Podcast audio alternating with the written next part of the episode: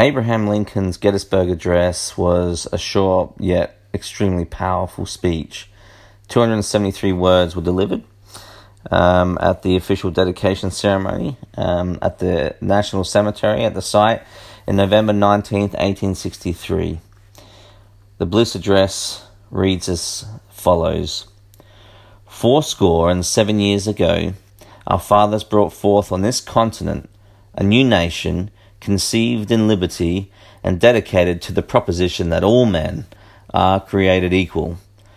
Now we are engaged in a great civil war, testing whether that nation, or any nation so conceived and so dedicated, can long endure. We are met on a great battlefield of that war.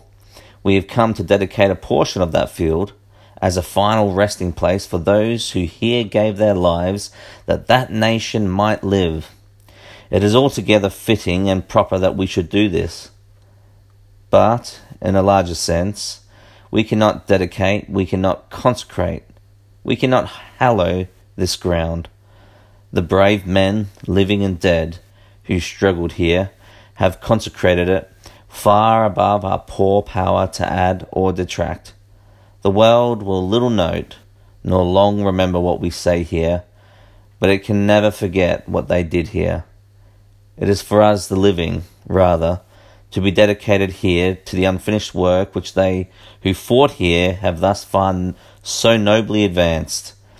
It is rather for us to be here dedicated to that great task remaining before us, that from these honoured dead we take increased devotion to that cause for which they gave the last full measure of devotion. That we here highly resolve that these dead shall not have died in vain, that this nation, under God, shall have a new birth of freedom, and that government of the people, by the people, for the people, shall not perish from the earth.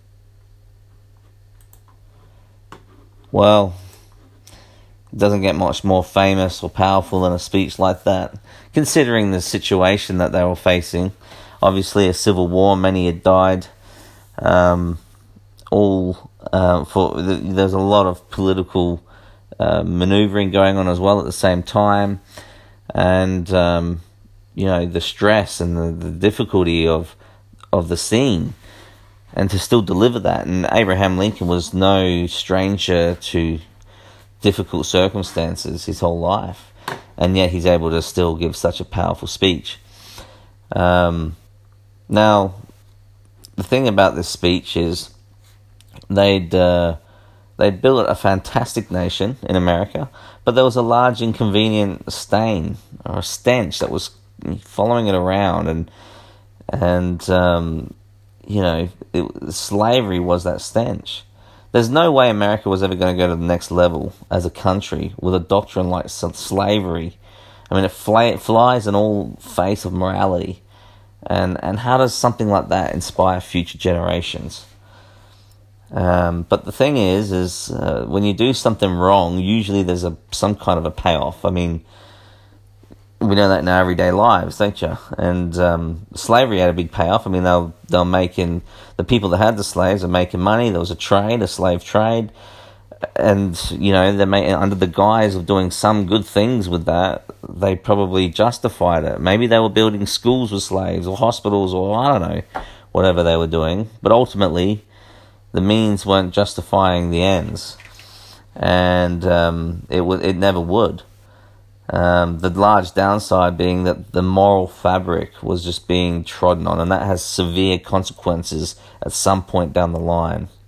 Now, it's easy to listen to all this and just think, well, that problem was in the past. I mean, there's no civil wars right now, and you know, there's a lot of to be said about racism nowadays, and you, it's easy to shut off and just say, oh, well, that doesn't really concern me.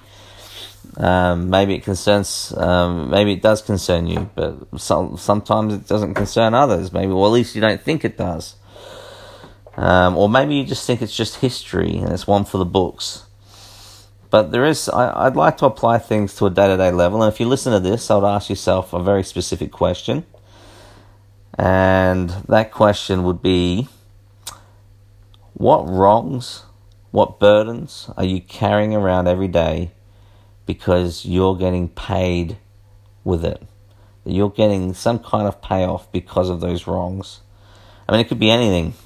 Maybe you're, you know, wasting your time every day, or maybe you're not taking care of your relationships, or maybe you drink too much, or you've become bitter and resentful. I don't know. But you know, if you're honest with yourself, you, you know if you ask that question, that you'll find something that you're carrying around with you, and it's becoming heavy. And if we get something from this chat, it's you got to let it go. I mean, even if you're getting something from it, not only do you have to let it go, but you may need to go to war with yourself. I mean, they wanted to let go of slavery, but they couldn't just let it go. It came at a great cost. There was a price to be paid to root that out of the nation. And usually, with things that you're holding on to, getting rid of it is um, comes at a cost as well.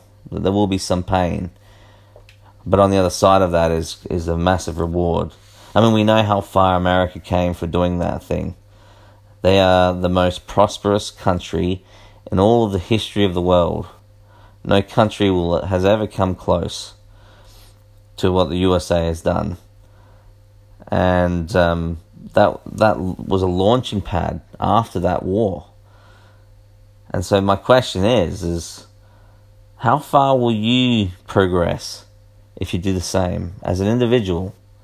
Where are you in five years if you do the same thing? If you find what is the stain, what is the burden that you're carrying around, that if you were to just fight it out, get rid of it, what would that, where would you be?